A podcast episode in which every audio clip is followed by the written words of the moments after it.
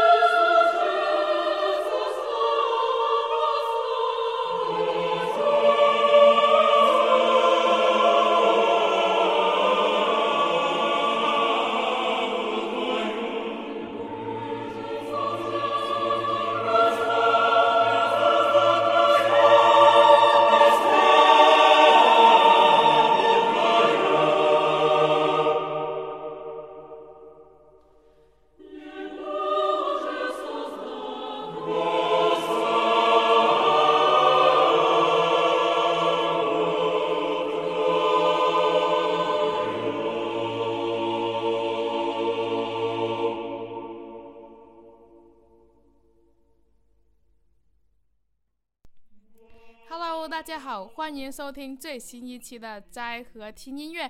那我们呢，呃，继续上个星期的最炫俄国风的前格林卡时期的呃历史呢，就是讲到了呃马克西姆贝瑞佐夫斯基。那么今天呢，讲的呢就是他的一位师弟，就叫做德米特里波特年斯基。大家记住了吗？就叫做德米特里。波特连斯基，那么呢，可以跟大家普及一个小小的俄语知识。当听到有人叫做德米特里的时候呢，这个人的那个昵称呢就叫做基马。对了，大家其实可以叫他基马就可以了。但是我们还是很震惊的，要称呼人家叫做波特连斯基。他呢，呃，就是，呃，和贝瑞佐夫斯基的，就是老乡，也是出生于现在是呃乌克兰啊，当时呢就是沙皇统治统，呃统治时期的俄国那个地方呢就叫做格鲁霍夫。那么他呢七岁的时候呢就被发呃发现呢非常之有音乐天赋，然后唱歌也非常之好听。然后呢，就把波特连斯基呢就送到圣彼得堡的宫廷合唱团。那这个圣彼得堡宫廷合唱团呢，就非常之有来头的，就很多呃非常之响当当的俄国作曲家们呢，也是在那里工作过的，呃，包括了贝瑞佐夫斯基。然后就是他波特连斯基，然后就是格林卡、尼姆斯基、科萨科夫，还有里亚多夫呢，也是在呃这个圣彼得堡。呃，宫廷合唱团里面呢是工作过的。那么波特连斯基呢，他在这个合唱团里面呢，呃，也是跟贝瑞佐夫斯基一样，是师从呃意大利的作曲家加鲁皮呢，就学习呃作曲，然后还有其他的一些呃音乐的理论，然后还有乐器的演奏之类的。那在一七六九年的时候呢，呃，加鲁皮回国的时候呢，就要回意大利的时候呢。就是把他们呢就带回去意大利了。那么在波特年斯基在呃意大利游学的时候呢，他呢就写了非常之多的歌剧。但是非常之呃遗憾的是呢，这些歌剧呢，这全部都是呃以意大利文为呃为那个剧本的。那他回国之后呢，又写了四部的歌剧，但是也是非常之可惜的是呢，也不是俄语的一些剧本。要到俄语剧本的歌剧呢，哎，要往后一点点呢。那么除此之外呢，呃，波特连斯基呢也写了非常之多的室内乐的一些曲子，然后就包括了呃一些钢琴独奏的曲子呢，就钢琴奏鸣曲之类的。那么他的作品呢，最主要的也最出名的就是他的合唱协奏曲了，呃，也是跟上星期我们听到的贝瑞佐夫斯基一样呢，也是宗教类型的一些合唱的曲子。那么。他的作品呢，现在呢就被分为的十册，就十本书这样子出版的。那这个编辑者呢，就不能不提了，就是大名鼎鼎的柴可夫斯基。呃，那么他的曲子呢？呃，就是还有跟下星期我们要讲的维达尔，还有像上个星期我们听到的贝瑞佐夫斯基一样，也是非常之有浓重的宗教意味的。所以，我们这个星期听到的呢，就是他的合唱协奏曲第二十六部，就叫做呃主啊，来自以色列的主啊，呃，不知道他要主什么东西了，呃，反正呢。哎，那个年代呢，就跟我们上星期说到的，呃，那个年代呢，尤其是俄国的作曲家们呢，基本上也是为着上帝谱曲的。如果大家要听那些非常之有带着个人色彩的个人情感的那些曲子呢，就要密切的关注着斋和听音乐的最炫俄国风后面的一些。节目了，那希望大家呢也可以喜欢前格林卡时期的作曲家们的作品。阿布扎比，我们下一期节目再见啦，拜拜。